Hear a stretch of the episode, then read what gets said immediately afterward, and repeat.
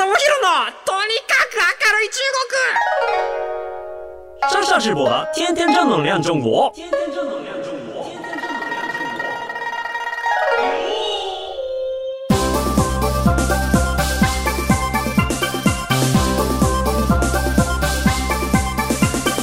真是面的士面，大家好，我是上下直播。皆さんこんにちは。中国ビリビリナンバーワン日本人インフルエンサーコンテンツプロデューサーの山下智博です。日本放送ポッドキャストステーション山下智博のとにかく明るい中国。この番組は中国で結構有名な私があなたの知らない中国の面白トピックやそんなにどやれない豆知識を紹介していき、日本と中国の架け橋ならぬローション的な役割を果たしていきます。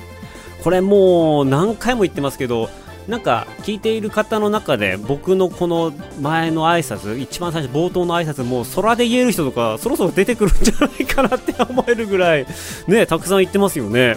あの僕は毎回ね未だに原稿を見ながら喋らないといけないっていうような状態なんですけれどもこれねなんかもう代名詞となってきた感じがしますね。みんなどうなんでしょう？ここ飛ばすんですか？飛ばしてます？聞いてます？大丈夫なのかな？うん、まあ、ちょっとあの、どっちでもいいですよ。どっちでもいいですし、倍速で聞こうとも全然いいと思います。あの、もう、僕も推奨は1.5倍とか、速ぐらいで聞いてもらえればいいのかなっていうような感じで、えっ、と、喋っています。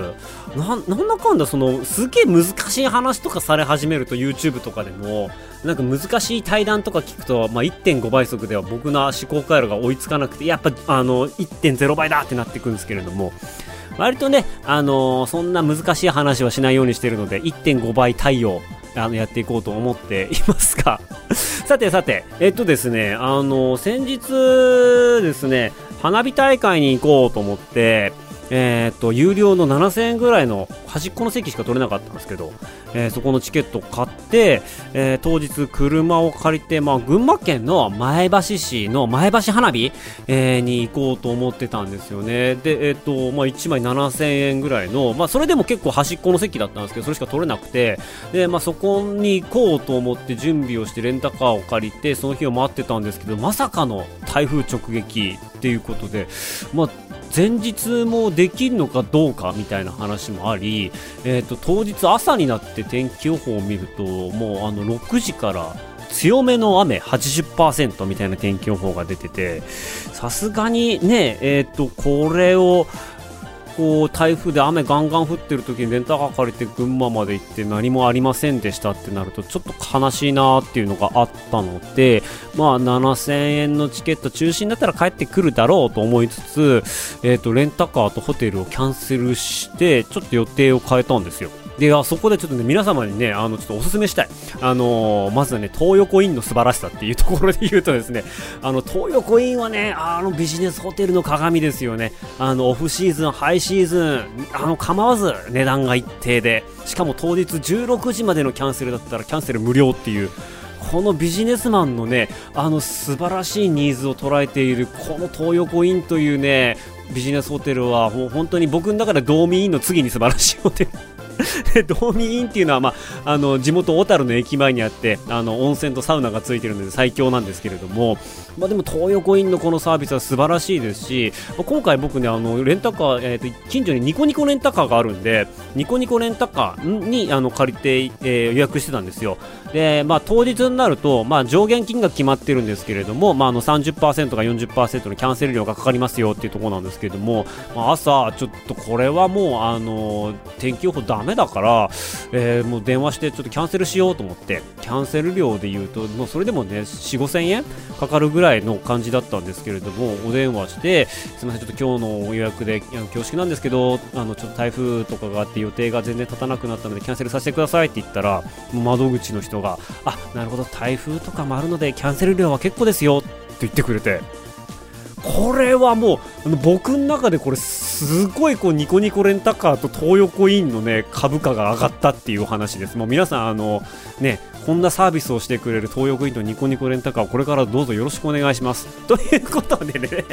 あのそのそのキャンセル料がかからないぞっていうところでじゃあちょっとあの近場であの安全なところで、えっと旅行をちょっとしていきましょうということで、まあ、ももともと嫁とねあの行く予定だったんで、えっと嫁がその中華街行ったことないっていうので横浜中華街行こうということで横浜中華街に行ってきました。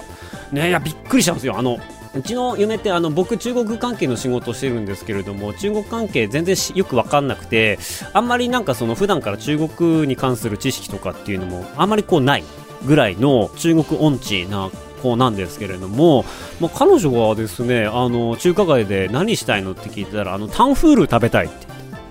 あれ？タンフール知ってんのと。タンフールっていうとあの、まあ、中国通の皆さんは多分ご存知だと思うんですけれども北京で有名なあのサンザシっていう、まあ、果物ちょっとサクサクしている、まあ、ちっちゃいリンゴであんまり甘くない甘くないちっちゃい種出しリンゴみたいな果実があるんですけれどもそれを、えーと、いわゆるこう水飴に水飴っていうかその、えーと、べっこ飴。べっこ飴にくぐらせてあの表面カチカチになって中サクサクっていうような、えー、そういうこう北京のあのすごい有名な食べ物お菓子があるんですよね。でこれがビンタンフールって言ってタンフール食べたい。タンフールっていう単語知ってんの？すごいなって話をしたらいやいや何言ってんのと。どうやらこのなんかあの巷ではフルーツ飴のことをタンフールと言ってこのさんざしじゃなくてまあいちご飴。いちごが中に入っていてべっこ飴がこうあのついているものが今人気なんだよって言われて。えー、そうなんだっていう驚きを隠せない僕ではあったんですけれども本当にね中華街に行くとねどこの店でももう500円で売ってるんですよね。で500円で、まあ、店によるんですけど3から5個の、まあ、大小バラバラのもちろん3個だったらちょっとデカめのいちごが3つ並んでてちっちゃいやつだったら5個並んでたりとか途中にこうマスカットが入ってたりとか、まあ、そういうようなフルーツ飴っていうのが売られているんですよ。なんかあの僕たちがねその中国の文化いいものをね日本にっていうような話はしてるけれどもそういうこう若者カルチャーってほっといてもガンガン入ってくるんだなっていう驚きがやっぱりあってあの韓国グルメとかもそうじゃないですか。チーズホットックとか。別になんかねその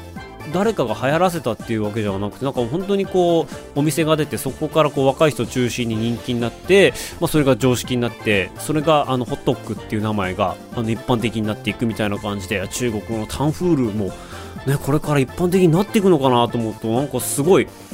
僕らがこう努力してやっていることとはまた違うベクトルで中国のあの素敵な文化が日本に入ってきて日常化していくっていうのはあこれはなかなかいいことだなって微笑ましく思っていたりとかしています。でちなみにですね僕的にはすごく中国のもので日本に合うのになと思っているものが2つあって1個はねフルーツティーなんですよね。でフルーツティーってもう2019年ぐらいから中国では割と話題になっていて、まあ、いわゆる紅茶の中に、えー、っともうフルーツのざく切りがボンボンボンボンって入ってるんですよ。で例えばスイカが、えー、っといわゆる8分の1切れみたいな感じで細いスイカ。で皮もついている細いスイカが入ってたりとかパイナップルが入ってたりとか、えー、ドラゴンフルーツが入ってたりとかリンゴを薄く切ったものが入ってたりとか角切りになったリンゴが入ってたりいちごが入ってたり、えー、細かく切ったラズベリーが入ってたりとかっていう、まあ、フルーツが中に入っていて、えー、紅茶。で甘さ加減は調整できるんですけれどもやっぱこうフルーツ一緒に入れるのでちょっとフルーツの爽やかな香りが紅茶に溶け込んでいて、まあ、一種のそのハーブティーというか、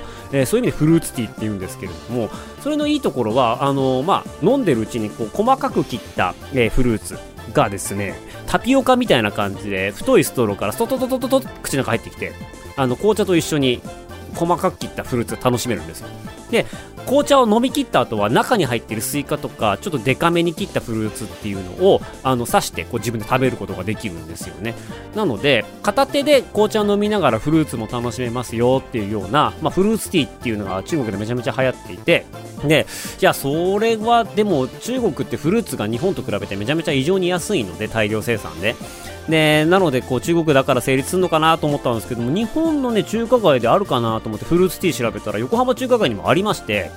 行ってみるとですね、まあ、いろんなフルーツが入ってだいたい650円600円とかっていう金額でした。まあタピオカよりもちょっと高いかなっていうぐらいなんですけれども、まあ、ちょっと買ってみるとやっぱ中国のものよりもフルーツのカット自体はすごくちっちゃくてあの小ぶりな感じはしたんですけれども、まあ、乳製品入ってない分なんか夏に飲む分にはすごく爽やかで罪悪感がない爽快感があったりします。まあこれに関してはね僕の好みって僕の好きなものってあんまり中国では流行らないんであの日本では流行らないんで 流行るかどうかわかんないんですけれどもフルーツティー皆さん機会があったらね中華街とかまあ池袋とかにもあんのかなとりあえず多分検索したら出てくると思うのでもし機会があったら飲んでみてください。でもう一個やっぱりね何回も言ってるんですけどラオガンマーっていうあの食べるラー油ですね。ラホガンマのあの玉ねぎの食べるラー油内藤証券のチャンネルでリシマイの、えー、しーちゃんとムイムイと一緒に、まあ、あの餃子に合う調味料は何だっていう動画を作ったんですけれども、まあ、その中でもあの我々3人がいや絶対これが一番うまかったっていう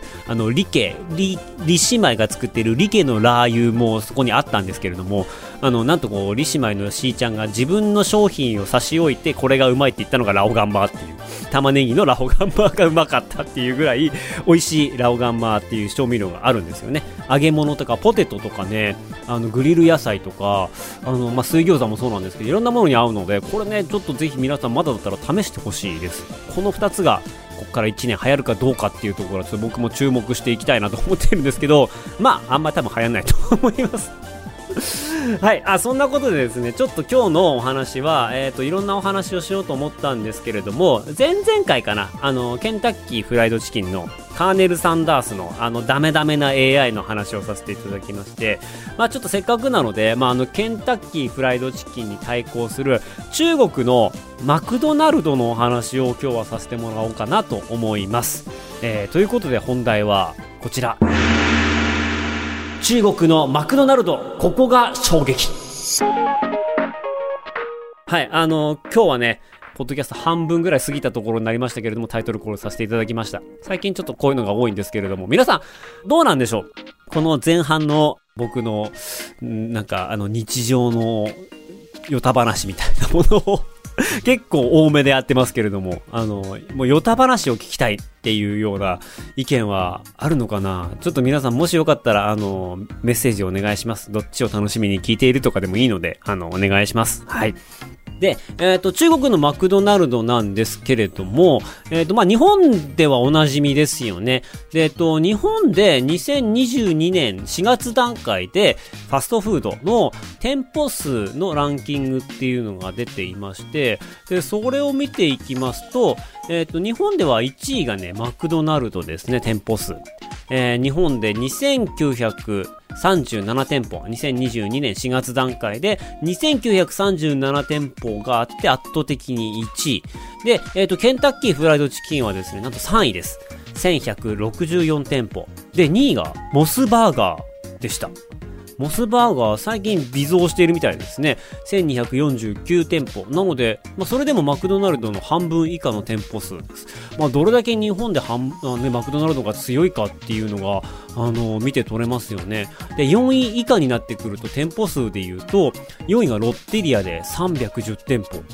5位がフレッシュネスバーガー171店舗っていう感じでどんどんどんどん減っていきます。ね、で、我らが北海道のね、ラッキーピエロ。ね、これが12位なんですけれども、17店舗。17店舗で12位入れるんだったら、なんかもうちょっと頑張れば、ちょっとトップ10に入れる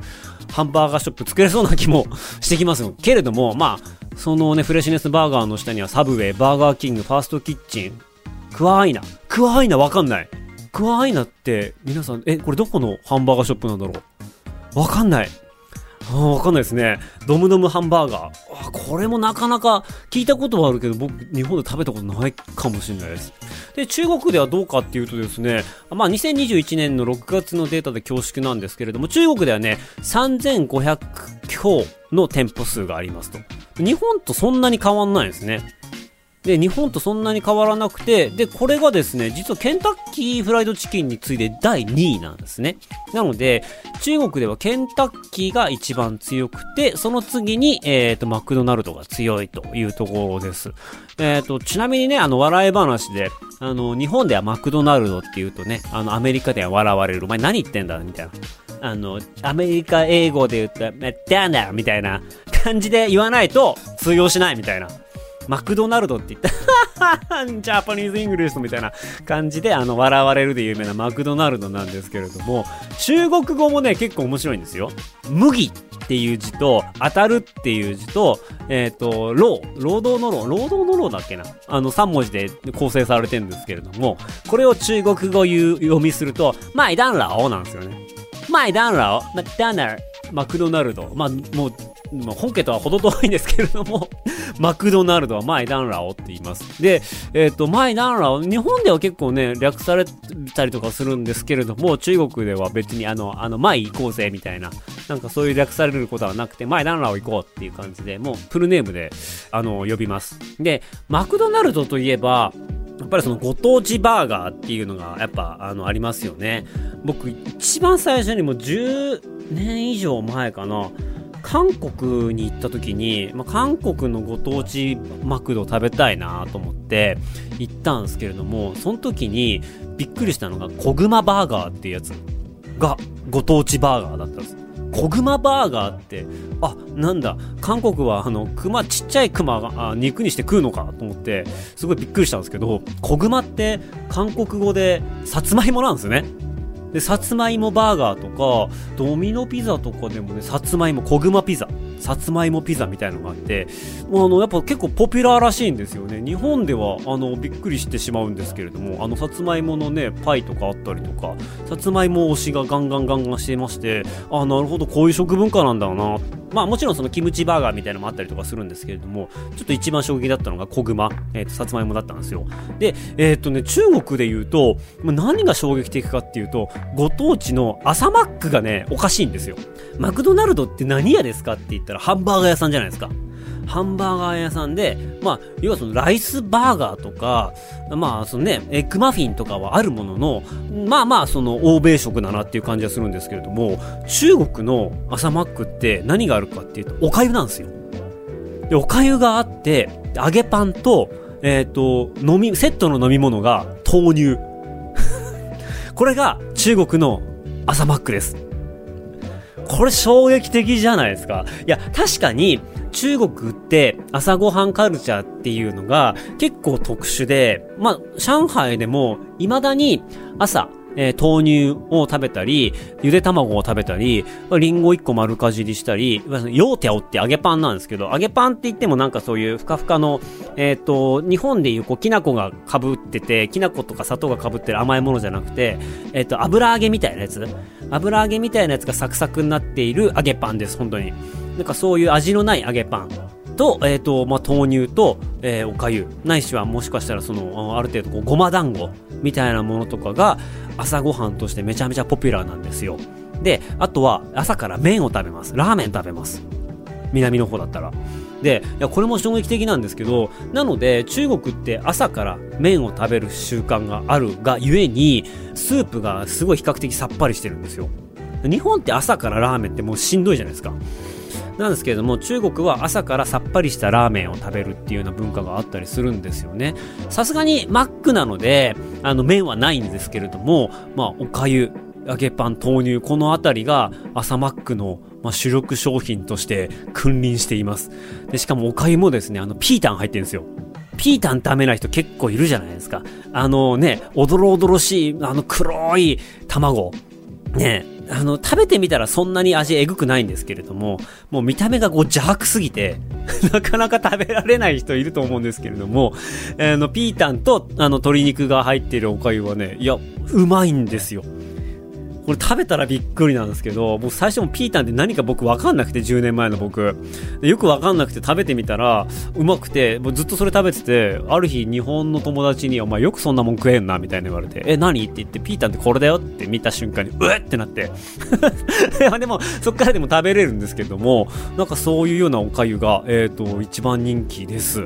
なので、朝マックの衝撃っていうところで言うと、まあ、中国のね、マクドナルド、もし機会がね、これから先あれば、あのー、まあ、普通の昼間に行くのもいいんですけれども、朝マック行って楽しんでくれるといいかなと思います。とはいえですね、あの、朝の時間にこう、街を歩いてると、どっかしらで似たようなメニュー売ってます。普段こう、えっ、ー、と、ちっちゃい店舗、ちっちゃい食堂やってるところなんかとか、あと学校の前とかに店舗が出てます。基本的に、あの、中国って自炊したりとか家で物を作って食べるっていうことがあんまりないんですよね。あの、東南アジア、フィリピンとかもそうらしいんですけれども、外食した方が安く済むっていうのもあったり、まあ、あの、出来たて熱々のものを食べるっていうような文化があったりするので、日本でいう、あの、まあ、弁当を持ってきたりとかっていうことをしないんですよね。冷えたご飯食べるのは嫌だみたいなところもあったりするので、なので、こう、常にこう、あったかいものが、え、ー、と、安く食べられるっていうインフラが整っているので、え、ー、と、まあ、基本的に家であんまり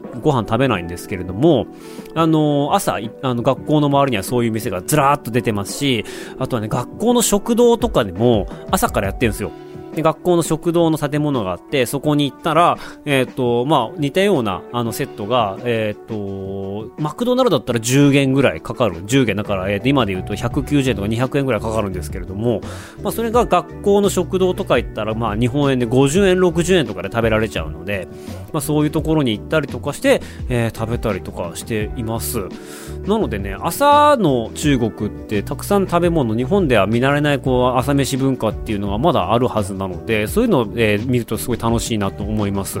やっぱマクドナルドがなかなかこう、えー、普及しない理由としては、やっぱりこう、日本で言うとね、中高生、大学生、とかが安くご飯済ませようって言った時にマクドナルドを選択するっていう可能性結構高いじゃないですか。で、そこにおいて中国は割とそこら辺の年代の人たちが、まあ学校の校内にあるマクドナルドよりも安い食堂で、え、ー、と、まあハンバーガーみたいなものも実は売ってたりとかするので、まあそういうところで、えっ、ー、と、お腹を満たしてしまうので、なかなか学生層が取りづらいみたいなところもあって、もしかしたらマクドナルドがあまり伸びていないのかもしれないですね。はい。で、じゃあちょっと最後にですね、あの、ま、マクドナルドの最近の、えっ、ー、と、マーケティング戦略みたいなところのちょっと紹介がちょっと面白いのでさせていただきたいなと思います。今ね、夏の日本といえば結構ハワイアンセールみたいなのやったりとかしてますよね。なんかロコモコ、チーズロコモコバーガーとか、で、ガーリックシュリンプとかなんかね、パイン入れたりとかっていろいろやったりとかしてますけれども、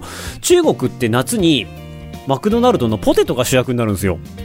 夏にポテトみたいな感じなんですけれども、なんでそんな風になってるかっていうのを最後簡単に説明して終わろうと思っています。で、まあ、これを、あのー、紐解くためには、ちょっと中国の季節感みたいなものを、えー、知らなければいけないんですけれども、二十四節気っていうのがあります。で、えっ、ー、と、これはですね、実は日本にもあって、例えば、春分、夏至、秋分、冬至っていうやつだったり、立夏、えー、とか、立秋とか立冬、立春ってあるじゃないですか。こういう季節を表す。まあ今言った、えっ、ー、と、8個ぐらいが、あの、日本では割とメジャーなんですけれども、実はこれ24種類あります。で、24種類あって、うんと、まあ、これは何をしていたかっていうとですね、中国はまあ本当に農民の国なので、まあ、季節によって変化する日照時間とか温度湿度の影響を多大に受けるので、まあ、この農業のタイミング、えっ、ー、と、春分の日に農作を始めるっていうような言い伝えがある。まあ、いわゆる春分の日が来たら、朝と夜の時間が同じぐらいになってきたら、えっ、ー、と、稲を植え始めましょう。って言って、こう、どんどんどんどん季節柄、え、ー、と、農業の何をすべきかっていうところが全部こうなってるんですよね。なので、あの、生命節があったり、で、国雨っていう雨が多い時期があったりとか、まあ夏になって、マンジョンっていう季節があったりとかっていう風に感じて、まあ全てこう農業と関連しているわけなんですよ。で、この二十四節気っていうのが中国では割とこう重視されていて、なぜ重視されてるかっていうと、まあこういう中国の伝統的な文化価値だったりとかそういったものを、まあ忘れないようにしましょう。自国の文化を大事にしましょうっていうような、まあキャンペーンがいろんなところで行われているので、まあこういうところを、えー、と踏んだ、えー、マーケティングっていうのをすると、割とこう文化的な評価がされやすいっていうところがあったりします。で、ここで、えっ、ー、と、ようやくちょっとその、あの、ポテトとの関連性になってくるんですけれども、まあ、旧暦でいう7月っていうのは、大きいに暑いって書いて、大暑っていうんですよね。この中国語読みが、ダーシュっていう読み方になるんですよ。覚えてください。ダーシュっていう、ダーシュっていう呼び方なんですね。で、中国のでも人気あるマクドナルドの、まあ、フライドポテトって、まあ本当に日本と同じように SML サイズで展開してるんですね。で、さっき言ったダッシュっていうようなあの発音と、L サイズのポテト。で、大きいって書いて、バレー書の書って書いた、えっ、ー、と、大書。これの発音がダッシュって言って同じなんですよ。なので、こう、季節かけたダジャレになっていて、これあの、シエインっていう読み方が同じ。いわゆるその当て字文化みたいなのがあって、この当て字に合わせて、暑い夏に大きいポテトを食べましょうっていうようなキャンペーンになっているので、中国のマクドナルドは夏はポテト推しなんですよね。はい。なので、まあ、このタイミングに合わせて、ポテトをフューチャーしたおまけ付きのハンバーガーセットっていうのが毎年展開されていきます。まあ、例えばその、あの、プライドポテトが印刷されたビニール傘だったりとか、トートバッグだったりとか、あと帽子だったりとか、最近ではアウトドアグッズ、あの、フリスビーみたいなやつだったりとか、あの、クッションだったりとかっていうのを全部ポテト柄になってるんですよね。で、これちょっと知りたいなって思う方、ちょっと見てみたいなっていう方いましたら、今ですね、あの、弊社のね、ぬるぬるの公式ノートっていうのが今更新されてまして、で、ぬるぬるの公式ノートの中では中国で、まあ、バズった広告、話題になった広告っていうのをいろいろこう紹介してますので、もしよかったらここにね、図とか写真とか、えー、引用してるので見に行ってみてください。まあ、そんなわけでね、こんなあの季節柄、ダジャレみたいな感じではあるんですけれども、まあ、こういったような中国の伝統的な二十四節気っていうものと、最近の若者のトレンドと、まあ、えっ、ー、と、ポップカルチャーみたいなものを組み合わせて、えー、プロモーション効果を狙っていくと同時に、まあ、若者に伝統文化を伝えるっていう社会的な機能も果たしているっていうのが、最近のね、マクドナルドのここ数年の、えっ、ー、と、マーケティング戦略です。で、やっぱまあ、若者的には、あの、そのポテトがどうとか、ダーシュがどうとかっていうところって、あんまり気にはしていなくて、まあ、毎年毎年、あの、おまけは何なんだっていうところでみんな見てはいるんで、まあ、ここのシーンが伝わってるかどうかっていうのはちょっと謎ではあるんですけれども、まあ、こういったような形でですね、ちょっとマクドナルドはですね、まだまだ業界2位なので、ここから先どんどんどんどん伸ばしていこうっていうような、えっ、ー、と、気概を感じます。ちなみにですね、あの、まあ、普通のハンバーガーの味は、ほぼほぼ日本と変わらないっていう意味で僕も中国行ったばっかりの時、中国の食べ物飽きたなっていう時はよく食べさせていただいておりました。お世話になりました。ただですね、あの、日本に進出している、まあ、なんていうの、外資企業、外資の企業だったり、日本企業の中で、一番嬉しかったのがね、僕はあの、サイゼリアでしたね。サイゼリアの安いミラノフードリアを、あの味を中国でもそのまま食べられるっていう、あんな幸せはなかったなっていうような風に今感じています。あれ？なんか、マクドナルドの話をしたんですけども、最終的に サイゼリアがいいよっていうお話になってしまいましたが、まあ、海外に行くとね、ファストフードって変わらぬ味を提供してくれるので、本当に胃袋が疲れちゃった時はもうオアシスですよね。最近だったらね、あの、深センとか甲州にスシローさんなんかもできましたし、なんか話聞いたら結構うまいらしいですね。なんかそんな感じで向こうに行ってもたまに日本の味が食べられるみたいなことが少しずつ多くなってきてるので、まあ、あの大都市に行く分には全然こう食文化のストレスっていうのは昔ほど感じなくなってきたのかなっていうような感じはします。